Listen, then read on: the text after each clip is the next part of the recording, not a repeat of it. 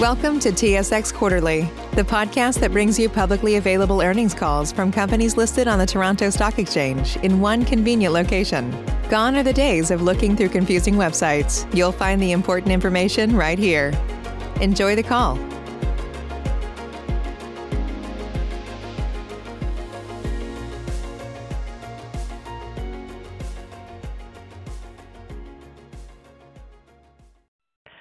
Morning, ladies and gentlemen, and welcome to West Fraser Q4 2021 results conference call.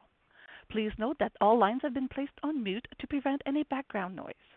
During this conference call, West Fraser's representatives will be making certain statements about West Fraser's future financial and operational performance, business outlook, and capital plans. These statements may contain forward-looking information or forward-looking statements within the meaning of Canadian and United States securities law. Such statements involve certain risks, uncertainties, and assumptions which may cause West Fraser's actual or future results and performance to be materially different from those expressed or implied in these statements.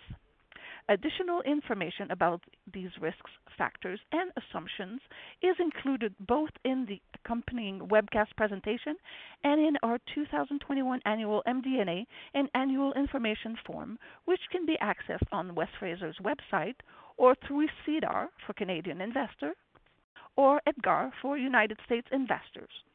After the speaker's remarks, there will be a question-and-answer session. If you would like to ask a question during this time, simply press star then number one on your telephone keypad. And if you would like to withdraw from the question queue, please press star then number two. Thank you. Mr. Virostek, you may now begin the conference. Well, thank you, and good morning, everyone, and thank you for joining our Q4 2021 earnings call today. I'm Chris Virostek, CFO, and I'm joined by Ray Ferris, our President and CEO, and Chris McIver, our Senior Vice President, Marketing and Corporate Development. This morning, I'll start with a brief recap of West Fraser's Q4 and 2021 financial results. I'll then pass the call to Ray, who will provide an update on the business, including a discussion about some of West Fraser's recent initiatives, the opportunities we see ahead for the company, followed by a few concluding remarks before we transition to Q&A. In the fourth quarter, West Fraser achieved strong financial results, capping off a record year despite unprecedented weather-related challenges in Western Canada at the end of 2021. We managed to navigate significant transportation and mill disruptions during a fourth quarter that experienced some of the worst flooding seen in modern times in the BC interior and lower mainland of Vancouver, which severely disrupted our ability to transport our finished goods from Western Canada to market.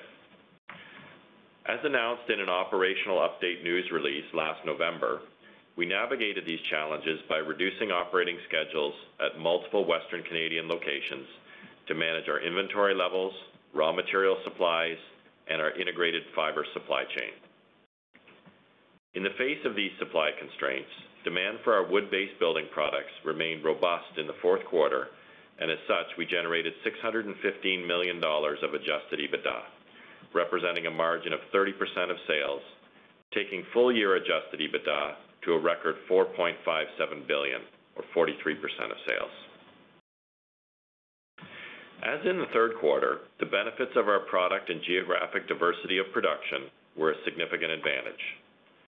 We had a strong sequential improvement in our lumber business, which saw adjusted EBITDA nearly triple to 240 million from the third quarter, helping to offset the sequential decline in our North American EWP business that generated 343 million of adjusted EBITDA in the fourth quarter. In Europe, adjusted EBITDA was 61 million, the second-best result ever for that business. Price, seasonal volume trends, and downtime for a capital project all played a role in the European results. Cash flow from operations in the fourth quarter was $290 million, and cash, net of debt, declined quarter-over-quarter to approximately $1 billion after completing two acquisitions in the quarter for a combined consideration of approximately 580 million dollars. In the fourth quarter, we repurchased another 100 million dollars of West Fraser shares, taking our full-year share repurchases to 1.3 billion dollars. With our Q4 earnings release, we also declared a 0.25 per share dividend, up from the previous level of 0.20 per share. We continue to deploy capital not only to shareholder returns, but also to growth opportunities, as evidenced by the recent closings of the two acquisition transactions in the fourth quarter, namely our turnkey Angelina sawmill in Lufkin, Texas, and the idled OSB mill near Allendale, South Carolina. We're now in our third month since closing the acquisition of Angelina Forest Products. Our integration is proceeding well, and results have exceeded the expectations we had at the time of acquisition. And On Allendale, we have commenced work on the mill to prepare for an eventual restart and are pleased with the progress to date. In November, the Administrative Review 2 rate was finalized and set the new cash deposit rates for countervailing and anti-dumping duties for the Canadian softwood lumber industry. Our rate for cash deposits changed from 8.97% to 11.14% for lumber shipments from Canada to the U.S. on or after January 10th, of 2022, whereas the rate for all other non-mandatory respondents in Canada is 17.91%. These rates will be in place until at least June 2022. In terms of outlook, we are providing operational guidance for 2022, which you can see on slide four, where we have provided ranges for key product shipments and our planned capital expenditures. We have also identified in our earnings release some of the key challenges currently facing our overall operations early in the year. Namely, that we continue to see the logistics and transportation constraints affecting our business early this year. While infrastructure repairs to rail and truck routes resulting from the severe BC weather and flooding in late 2021 are progressing, rail service availability, operator shortages, and the backlog from disruptions in the fourth quarter are all still negatively impacting our ability to ship products. With January 2022 Western Canadian lumber and plywood shipments down approximately 20% compared to the prior year.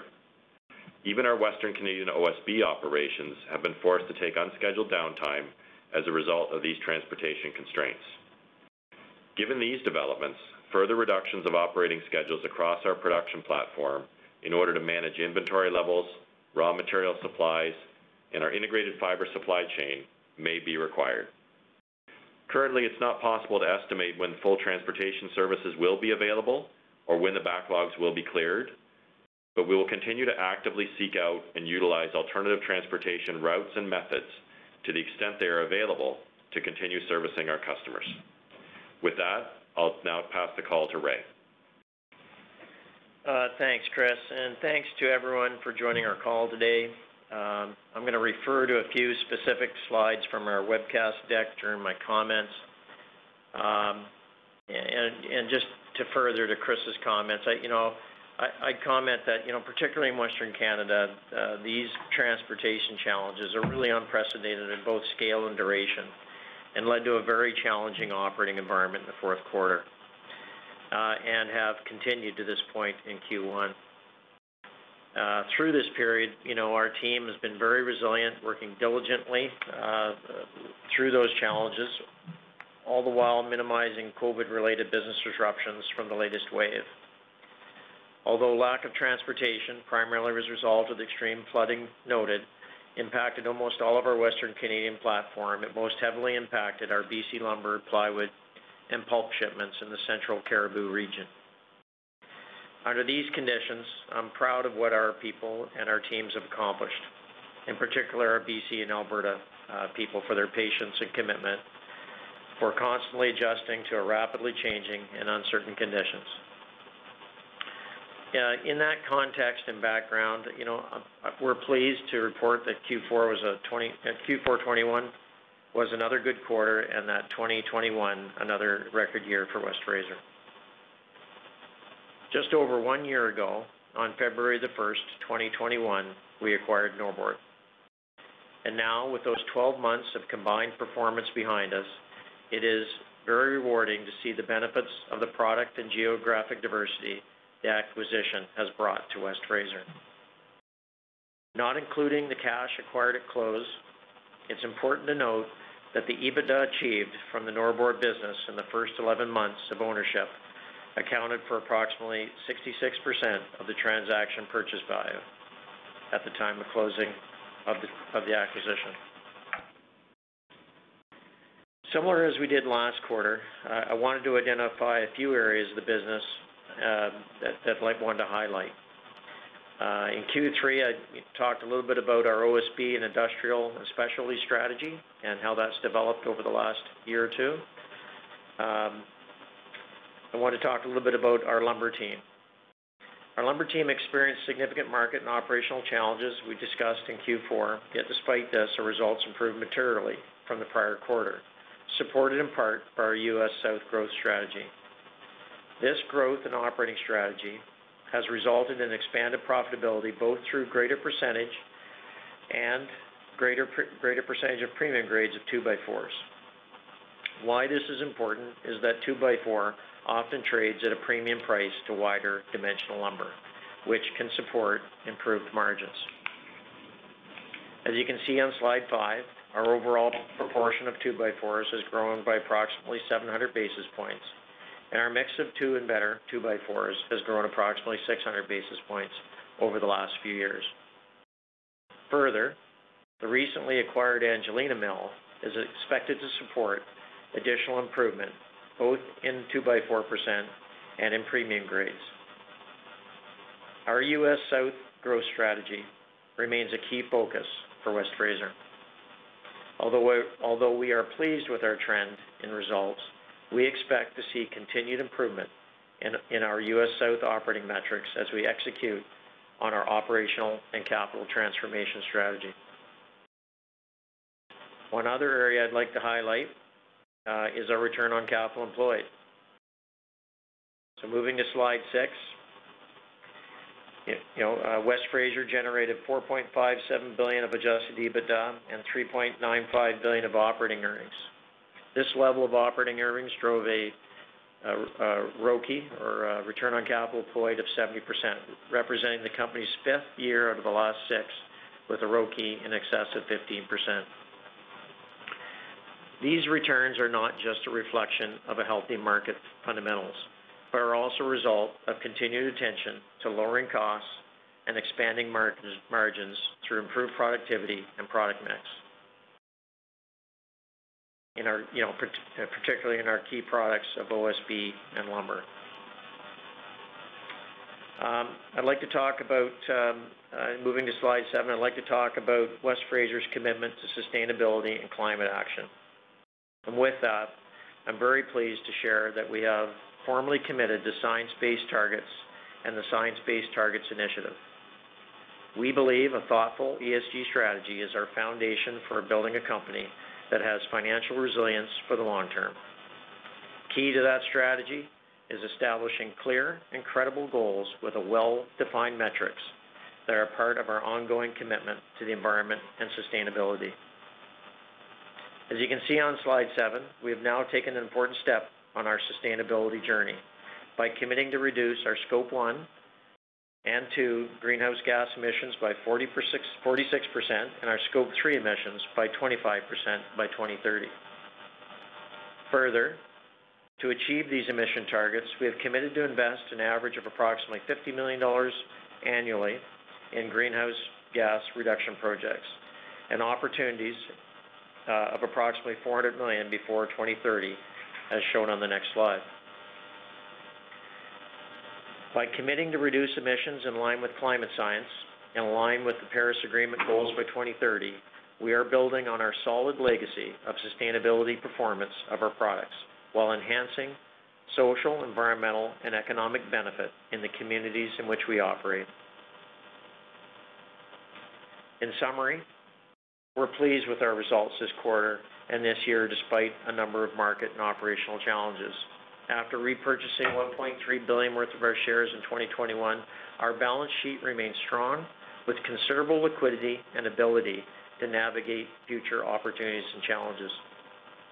We will continue to take a balanced, disciplined, and patient approach to capital allocation, and we will deploy capital in a manner that we believe will increase long-term shareholder value. We have continued to move forward with strategic capital projects while also pursuing acquisitive growth providing additional resilience and durability to meet the needs of our customers and to steer through whatever market challenges come our way. Looking forward, while we expect the first quarter to be challenged by near-term transportation and logistics constraints, we remain optimistic about the medium to long-term fundamentals of our wood products business. Our geographic and product diversity creates a platform to serve our customers and shareholders uh, very well. But I am most energized and excited about the depth, skill, capability, and commitment of our people who remain focused on lowering our costs and improving our margins through operational excellence and executing on the benefits of strategic capital, such as uh, our Dudley sawmill, our Chambord OSB restart, uh, the Inverness expansion, uh, the recent Genk upgrade in the last quarter, and our Allendale OSB uh, acquisition late last year, while integrating and ramping up at our recently acquired Angelina mill. With that, we'll turn the call back to the operator and ask for questions. Thank you, sir. Ladies and gentlemen, as stated, if you would like to ask a question, please press star followed by one on your touch-tone phone. You will then hear a three-tone prompt acknowledging your request. And if you would like to withdraw your question, simply press star followed by two. And If you're using a speakerphone, we do ask that you please lift the handset first before pressing any keys. Please go ahead and press star one now if you do have a question. And your first question will be from Sean Steuart at TD Securities. Please go ahead. Thanks. Good morning, everyone. A few questions. and First of all, thanks for the um, the detail on the the volume outlook for each of the segments this year. That's much appreciated. Um, I wanna start with North American wood product markets, I guess for Chris McIver. Can you frame uh, the current price surge for us? I guess the shipping constraints are clearly a factor, but can you give us a sense of demand pull across various end markets and perspective on where you think inventories are through the supply chain right now? Yeah. Good morning, Sean. Um, thanks for the question. Uh, you know, I might say that we sort of have two different markets a little bit between OSB and lumber. And um you know, certainly fourth quarter, we saw uh, lumber demand seasonably slow, uh, slower than it was. Uh and then as we moved through that quarter into the beginning of Q1, we've seen you know, a major uptick. Um, OSB, on the other side, seems to have been tighter through the whole period and really haven't seen much of a slow at all. Uh, you know, with regards to transportation issues, I think that's it's very regional. Certainly in Western Canada, Um, our ability to ship, and I'm assuming our competitors' ability, has been constrained. Uh, the Southeast does not really have any transportation issues, so you know, things are flowing pretty well. So we're seeing what we think is pretty strong housing and strong R&R demand going into 2022. So uh, We expect that to remain certainly through this quarter and likely through the first half of the year. And any perspective on your thoughts on inventories in the channels? It felt not too long ago, like at least the repair and remodeling part of it, inventories anecdotally were getting full. Um, that doesn't seem to be the case now. Do you have any perspective on that? Yeah. Again, uh, you know, again, it's really difficult for us to know. But what we're hearing is that, you know, the wood and the panels that are going into the market are being consumed. So uh, R&R seems strong. You know, it seems to have rebounded now at these price levels. Will we see it slow down a bit? You know, we don't really know, but um, it did slow down in the past. But right now it's pretty robust. Okay. Thanks for that detail. Um, next question is, there was reference to fiber cost inflation in the U.S. South, was marginal at this stage. That is consistent with what we're hearing from some of your competitors. Can you help quantify that pressure and what you might be expecting on that front for 2022? Uh, well, I can take a shot at that, uh, Sean. It's Ray here. Uh, anyway, good morning. No, I mean, we um I mean we saw, you know, year-over-year price come up on our on log costs in the South.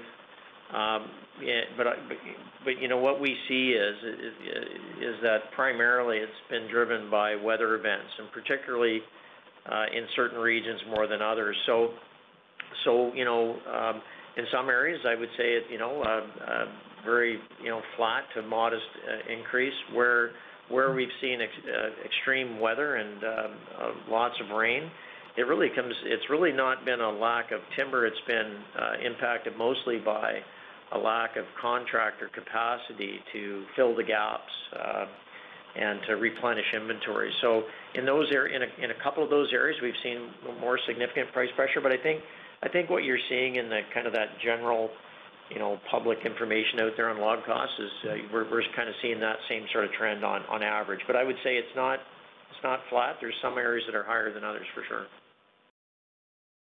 Okay. Uh, thanks, Ray. I will get back in the queue. Thank you.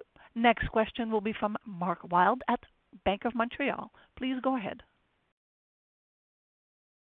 Thanks. Good morning, Ray, Chris. Chris. Morning. I wonder just to start out, could you give us some guidance on where you see value potential from an acquisition standpoint? Um, I'm just curious, kinda, you've been in the European panel market for about a year now.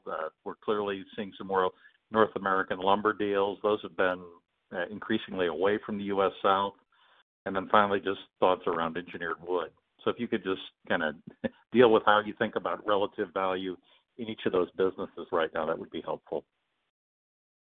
Say goodbye to your credit card rewards. Greedy corporate mega stores, led by Walmart and Target, are pushing for a law in Congress to take away your hard-earned cash back and travel points to line their pockets. The Durbin-Marshall credit card bill would enact harmful credit card routing mandates that would end credit card rewards as we know it. If you love your credit card rewards, tell your lawmakers, hands off my rewards. Tell them to oppose the Durbin-Marshall credit card bill.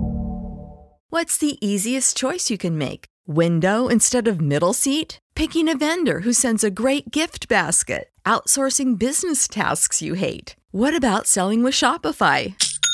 Whether you're selling a little or a lot, Shopify helps you do your thing, however you cha-ching. Shopify is the global commerce platform that helps you sell at every stage of your business. From the launch your online shop stage to the first real life store stage, all the way to the did we just hit a million orders stage. Shopify's there to help you grow. Whether you're selling scented soap or offering outdoor outfits, Shopify helps you sell. Wherever and whatever you're selling, Shopify's got you covered. Sign up for a $1 per month trial period at shopify.com slash try. Go to shopify.com slash try now to grow your business, no matter what stage you're in. shopify.com/try.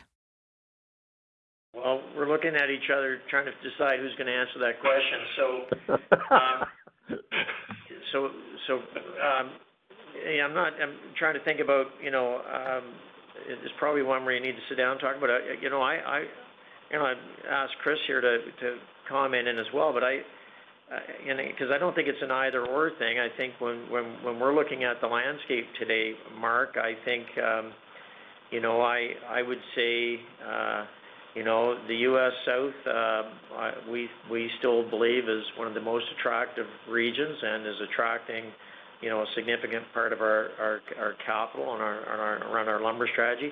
You you see what we're doing in our OSB. We're we're equally, um, at least equally, uh, as excited about that in in those regions.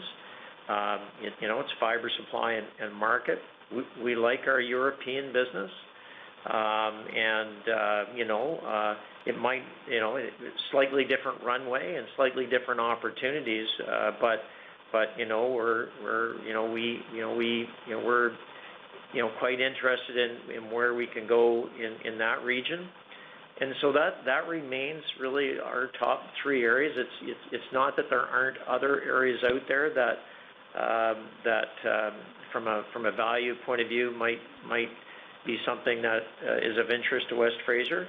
Um, but uh, uh, we wouldn't drive by the market, wouldn't drive by a customer to get to the market. I think those three areas are still first and foremost for us. Yeah. Okay. That's helpful. And then Ray, last night we had news of another 150 million board feet coming out of the BC Interior. Can you just update us on your current thinking around your BC footprint? No, thanks, Mark. Um, you know, um, you know, the BC story, you know, continues to unfold. I think, you know, the recent, you know, announcements about old growth um, really are just a continuation of uh, the last number of years. So uh you know, it's those impacts are gonna be additional to the ones that, uh, you know, quite frankly, uh, may still be to come. Uh, you know, I think, uh, you know, we really don't know the impact to us. There's still many moving parts to the to the old growth piece. And uh, you know, so, you know, we're we're very concerned. We think that, that you know, somewhere between you know, 5 and 15% of the AAC, the annual allowable cut, could be impacted on top of the things that we've seen in the past and and that may still yet to become. So look, I think I've been very clear. I think our view is the industry is going to continue to shrink and that West Fraser will also shrink. And it's just, you know, simply the fiber is not there to support uh, everything we do. So, you know, we're working through that. I think I think you've seen us take capacity out over the last few years and, um, you know, uh, timing is always difficult to predict. Um, You know, we expect over the next, you know, couple of years, we're gonna be reducing our footprint to match the available economic timber supply. Okay. And then the last one for me, just when we think about these transportation and logistics issues in Western Canada, um, particularly around your lumber and panel business, would you say that has had a disproportionate impact on export sales versus North American sales because it's more, you know, of an issue for kind of flows to, you know, ports like Vancouver as opposed to, you know, flows kind of across Canada or down into the U.S.? Yeah, Mark, maybe I'll take a stab at that. But um, yeah, for sure, uh, anything that's trying to get to Vancouver has been most affected. Um, You know, we have to also realize we've got an ongoing container shortage and uh, congestion issue in the Port of Vancouver um, that really started middle of last year, and we think will continue certainly through 2022, in addition to the rail issues and truck issues that that we have. Um, but, uh, you know, there's also a major issue on us moving product um, out of BC, you know, to the U.S. and to uh, Eastern Canada. So, yeah, less challenging, but still pretty challenging. So, and That'll probably- It is an element in the equation in terms of what's going on in the domestic North American market. For sure it is. From from Western Canada, yes, it is. Super. All right. That's very helpful. I'll turn it over. Thanks, Mark. Thank you. Next question will be from Hamir Patel at CIBC. Please go ahead. Hi. Uh, good morning. Ray, uh, you mentioned the uh, growth of uh, your two-by-four mix in the South. I was wondering if you could help us understand maybe just how your positioning there compares to um, the rest of the southern industry. Well, good morning, Hamir, and thanks for getting on the call. So, um, well, first I'd say, um, you know, I think the point that we're trying to make is, you know, and uh, and the last quarter when we talked about OSB is that, you know, we're not just focused on the commodity piece, is that we're looking for those those uh, uh, opportunities that on the industrial and specialty side that, um, you know, are very steady and consistent. You know, at the peak of the cycle, they may have lower margins, but but through the cycle, we think return superior margins. You know, uh, and it was really just to highlight that, you know, we focus in the U.S., well, in Canada and the U.S. as far as that goes, is that when we're deploying capital, uh, when we're looking at acquisitions, we're very much focused on both our cost and trying to make sure that, you know, that we're in a position to maximize our mill nets. And and so you know, uh, a part of your capital strategy is to ensure that you can have some agility Uh, to either process different logs or create different products out of the same log. And so you know, that can move around. But uh, with the premium to two-by-four, um, you know, it uh, and and it can have a significant impact on results. And so I can't speak to what others do, and I suspect some will be doing the same sort of thing. Um, but I just wanted to highlight that it's certainly a focus for us. Thanks, uh, thanks, Ray. That's that's helpful. And, you know, just turning to the uh, softwood lumber duties, uh, you know, I know the AR3, the rate, preliminary rates which were announced recently, West Fraser was the only respondent that that saw its rate um, increase. Eh, you know, would you expect when the finals are announced later in the year that to hold similar to the preliminary, or are you hopeful that, you know, um, you can appeal some of the methodology there that maybe contributed to the different results than uh, the rest of the industry? Yeah. It's Hamir, it's Chris. I'll take that. I think it, you know, what we've seen with the first um, couple admin reviews is that usually the final rate comes out fairly close to preliminary rate. You know, I mean, we're I think we're benefiting right now from a fairly big delta um, between our rate and the rest of the industry that you know, we'll have the advantage of for sort of eight or nine months. Um, I think you know, those rates on the whole are probably gonna normalize for the group um, in AR3. Uh, that being said, we always take the opportunity, uh, you know, just as both sides of this do, to appeal every last living thing under these determinations between now and the final assessment. But I would say, you know, three years into this now, I think the issues are pretty well known on both sides, and and we haven't really seen the rates move that that significantly from the prelim to the final um, in the first couple of ARs. Thanks, uh, thanks, Chris. That's all I had. I'll turn it over. Thank you. Once again, as a reminder, ladies and gentlemen, if you would like to ask a question, please press star followed by one on your touch-tone phone. And your next question will be from Paul Quinn at RBC. Please go ahead. Yeah, thanks very much. Uh, morning, guys. Morning. Morning, Paul. Hey, just uh, following up on this uh, move to a higher percentage of two-by-four. That 7% increase from 2016 to 2021, how much of that is stuff that you put uh that you guys did uh, at the existing mills, and how much is it uh, through M&A? I mean, I know Gilman was in there, and that probably has a higher percentage of two-by-four in the mix. But just wondering if you could break out that 7% between what you guys did and what you bought. Uh, hey, Paul. Well, good morning and great question. And Chris or Chris here may tackle me and say something different or better. I wish I could break that apart for you, but I just don't have that detail in front of me. But I, I, you know, and I think I think, I think, you know, and uh, the message really is is, is really around. 'Cause quite frankly, look, you know, I don't know, maybe two by, eight and two by ten will become a premium again someday. I doubt that.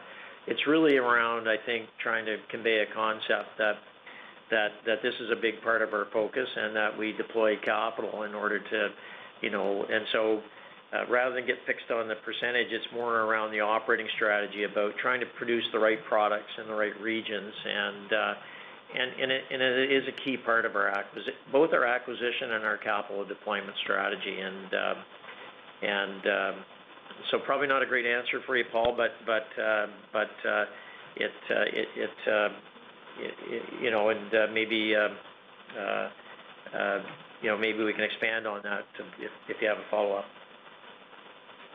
Okay. Maybe maybe I'll leave it there. Uh, just on North American OSB, I uh, appreciate the guide for shipment volumes in 2021. Just wondering how much uh, Allendale is gonna be able to contribute to that in 2022, and how much Allendale is gonna contribute, and then what the incremental shipment increase from Allendale will be in 2023. Well, 2022 is easy. We really don't expect anything, you know, very very minimal or basically zero. So We're hopeful we get it started up in uh in in by the end of 2022, but I wouldn't expect anything on shipments. On 2023, I'm not sure we provided provided guidance on that, but it'll be a startup year. Um and uh you know, uh you know, probably similar to the Chambord ramp-up curve would be how I'd expect it to do. I think Um, we're you know, I think uh, we're pretty pleased where we are in Chambord, and Anyway, typically, I would yeah, I would kind of use Chambord as a good backdrop for 2023 for uh, Allendale. Okay. And then um just on European OSB, the shipment volume in Q4 was a surprise to the downside for us. And you know, even understanding you know, the Uh, dryer build at uh, Genk. Um, so it seemed like the market weakened off in Q4. Just wondering, you know, you've given us guidance on 1.1 billion-1.3 uh, billion sq ft in 2022 here. How confident are you on that number, and what's the upside in shipments out of Inverness? So, um, yeah, for sure, Gank the Genk was kind of a, you know, pretty much a three-week project, and then with the ramp up and, you know, when you only have two OSB mills in Europe, has a pretty pronounced impact. So, you know, um, uh, and and look, uh, you know, we saw quite a bit of price appreciation in Europe uh, towards the end of the year. And you know, a little bit harder to dissect some of those things, but I'm sure there was a little bit of an impact in the marketplace. And and we did see a little, you know, some seasonal uh, slowdown towards the end of the year. Whether it was really different than other years, hard to really differentiate that. It, you know, it would appear similar anyway. Uh, the start of the year, you know, and uh, I can tell you that our European team remains pretty optimistic and and and um, about where we're at. So at this point, um, you know, we think we're in a pretty good spot and that we, you know, we'd expect that, um, um, you know, to be, uh, um, you know, not likely to be exactly like 2021, but we're expecting it to meet our expectations. Okay. And then just lastly, just on uh, lumber M&A opportunities. I mean, you guys have been over to Europe a number of times over the last decade. Anything over there that uh that you see that could come uh, come forward? Um, well, Paul, I mean, we're looking everywhere. Um, uh, so, I guess the short answer would be I'm sure there is. Uh, uh, but, you know, so we look at everything that comes up, and if we think that it's something that can make our business better, you know, we're going to um, you know, we're gonna spend some time on that. So um, you know, I would say the bulk of the opportunities are still in North America. Uh, we're we're keeping an eye open uh, in both areas. And uh, I would just say stay tuned. We we like we like both regions. All right. That's all I had. Best of luck. Thank you. Next question will be from Mark Wilde at Bank of Montreal. Please go ahead. Thanks. Just a couple follow-ons. Um, first, Ray, we've heard some stories about um, pretty significant COVID impact on different operating facilities late in the fourth quarter and in through January. I'm just curious about what you uh, experienced both at the end of the fourth quarter and, you know, what you've seen so far in the first quarter. Oh, thanks, Mark. Look, uh and we probably understated that. Uh, certainly this fourth wave, the way it moved through, and it was uh, similar in the U.S. as it was in Canada. It came uh, very hard, very fast. We saw significant impact in our operations. Now, you know, we didn't lose significant production. We certainly lost some shifting. Uh, but what it had an impact on was uh, a lot of absenteeism, a lot of overtime, a lot of people moving into jobs that perhaps they hadn't done very well or weren't that. So it had an impact on Uh, productivity um, to a certain extent across the company and virtually everywhere we operate. Uh, I hear similar stories, if you will, uh, on other impacts. But you know, for the most part, it was business as usual, except it was um, this wave was certainly unique compared to the past waves. Now, it's also coming down very quick. The impact in Europe was certainly less than what we saw in North America.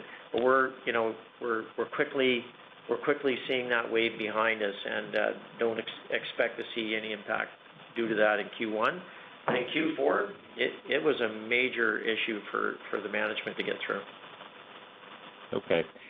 Chris McIver, I'm just curious, going back to this sort of issue of kind of high prices and in demand destruction, you know, just based on what you saw last year, what are you keeping an eye on to try to, you know, get a read on this? Um, excuse me. That's a good question, Mark. Uh, we look a lot at our, you know, our VMI polls. Um, we watch those very closely to see what our customers are actually using. Um, and, you know, so far this year, they've stayed very very strong, both on the panels and the lumber side. And we stay in as close a touch with our customers as we can to try to get ahead of this a bit. Um, you know, we saw we saw it coming last year and probably could have reacted a little quicker. But uh, but certainly so far this year, uh, you know, the demand remains very very strong. So hey, Mark, I'm oh. just gonna jump in on that. I think, you know, I replay kind of uh, over the last few periods where we've seen these prices and then, you know, some softening in the market. Uh, I would I I would say that, you know, uh, we've been managing our production to try and um, make sure that, uh, uh, you know, we only have so much ability to build inventory. And then I would say the system only has so much ability to take it away. And I think, you know, when people reflect on, say, five years ago, the industry can either supply or ship a volume in a very quick manner. And I think when I think back to the last few times when when, when there was a little bit of a dip, it was uh the the wall in my view would be the wall of wood didn't show up to at the at the speed and and pace that would be required. Anyway, so that's just a bit of a commentary. I mean, our our biggest concerns are are just shipping what we're making today. Yeah. Okay. All right. And last one. I I don't want this to sound subversive, but you know, just sitting here, you're one of the largest lumber producers in the U.S. If you had a U.S. domicile, could you actually participate in the U.S. discussions around the lumber trade issue? No. No. So we've got operations on both sides of the border. Uh, I don't. You're asking could we be part of the coalition? Yeah. If you were headquartered somewhere other than Vancouver, if you were headquartered south of the border, could you then participate in the coalition? Well. Influences. Let's let's not take this as verbatim, but I don't believe so. Wow. It's just striking to me, Ray. I mean, you know, when we think about what's where capital is being invested in the U.S. lumber industry, it seems to me that, you know, the lion's share of it is actually coming from Canadian companies at this point.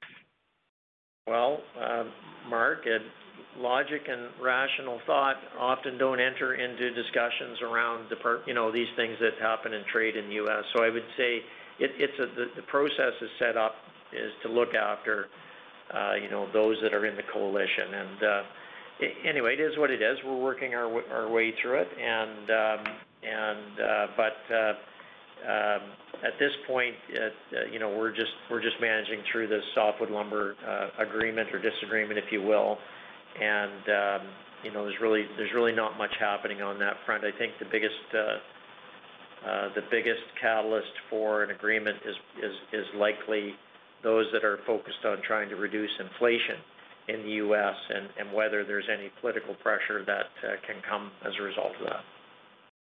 Okay, fair enough. Again, I didn't want to be subversive there, but I do wanna also just echo Sean Steuart's um, comment about the uh, how much we appreciate the improved disclosure, including the segment EBITDA bridges that you're now including in the MD&A. So it's uh, much appreciated. Well, Virostek forced me to do it, so I'm glad to hear that. All right, thanks. Good luck. Thanks, Mark. Thank you. Next question will be from Sean Steuart at TD Securities. Please go ahead.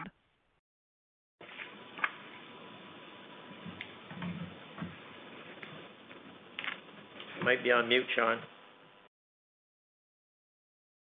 So I am. I think I'd learned after two years of this. Um, on the uh, the greenhouse gas uh, reduction targets for 2030, can you go a little bit uh, into a bit more detail, Ray, on the long-term capital you're gonna commit to that? And give us some examples of the types of technologies or processes you'll be looking at implementing. When you talk about a two to three-year payback normally for discretionary CapEx, are we right to assume there isn't maybe a direct financial payback on that capital? How do you think about that? No, it's a great question, Sean. So um, you know, first I would say, you know, a lot of the projects that we do, and if we look in the rearview mirror, a lot of them have Uh, sustainability and GHG uh, built into them. And so, you know, part of this process is is really uh, understanding those opportunities, properly accounting for them, and making sure that they factor into a payback analysis, and that we can we can report out and share. So, you know, I would say as we look at at our, you know, and and, and one, when we when we really look back at 2021 and our, and our capital in 2022, there's already a chunk of it that when we look at that capital, we go, "Well, um, this has, you know, uh, significant paybacks and will be part of the journey on meeting our targets." So when we look at, you know, these energy efficiency, uh, and uh, you know, it isn't necessarily a lot of new technology. It's just incorporating um, um, Uh, those other attributes uh, to a great extent around existing capital or strategy going forward. So look, are there gonna be new things that we might not have otherwise thought about around, uh, um, you know, sure there will. Um, but I can tell you know, we, you know, we well, we've done solar projects in the past. We're likely to do that in the future. Um, and uh, then uh, they stand on their own merits. But in the eyes of sustainability and GHG, there's an additional payback that uh, takes us there. So I feel quite, you know, quite comfortable that um, our paybacks will remain robust and in some cases improve with this, and that we're quite excited about it. 'Cause we think we're gonna be able, and I suspect other forest companies as well, that when we're doing a very good job of describing our strategy and communicating it, that it's gonna shine well in the industry. Thanks for that detail. I appreciate it, Ray. Thanks, Sean. Thank you. Next question is from Paul Quinn at RBC. Please go ahead.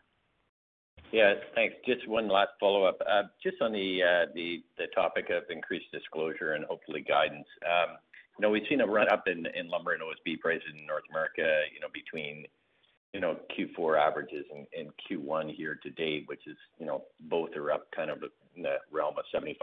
Just wondering how your realizations have tracked through, you know, at least in the month of January from uh, from from uh, from those price increases.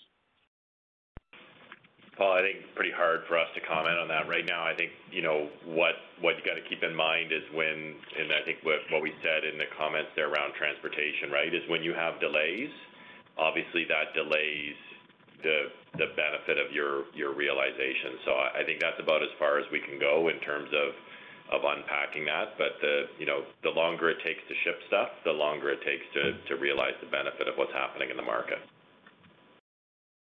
All right. Fair point. Thanks, guys. I and and I might just add, and I get myself in trouble here. I think when I in the past, when you've seen peak pricing, some of those other products, whether they be whether it be wide lumber, it doesn't mean that that's what's happening this time, but historically, wide lumber or specialties in OSB or in lumber, uh, they tend to lag some of the peak commodity pricing, and so that can open up.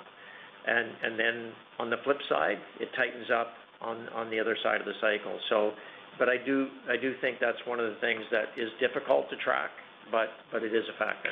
The other thing I think that we highlight fairly regularly is, you know, those prices get reported, but how much is actually transacting at those prices is hard to unpack as well. I mean, I remember back in 2018 when we were talking about this and the high price of lumber, know, and if, you know, lumber in the 600s or whatever, very little actually transacted there. The average was more like 480. So I think you just have to keep in mind that when this stuff gets published twice a week, how much is actually transacting at those is is a bit of a black box.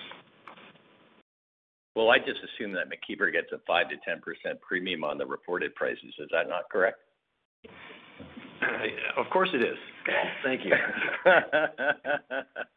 Thanks, guys. Thanks. Thank you. Thank you. And at this time, I would like to turn the call back over to our speakers for closing comments. Listen, uh, thanks for that. Great questions. Uh, appreciate the comments and attending our call, and uh, we'll look forward to talking to everybody at the end of Q1. Thank you, Mr. Thank you. Ladies and gentlemen, this does indeed conclude your conference call for today. Once again, thank you for attending, and at this time, we do ask that you please disconnect your lines. Every day, we rise, challenging ourselves to work for what we believe in. At U.S. Border Patrol, protecting our borders is more than a job, it's a calling. Agents answer the call, working together to keep our country and communities safe. If you're ready for a new mission, join U.S. Border Patrol and go beyond. Learn more at cbp.gov/careers.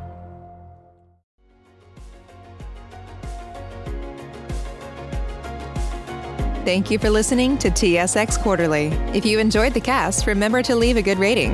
And remember, for any additional inquiries, please consult the company's investor relations section on their website. See you next time.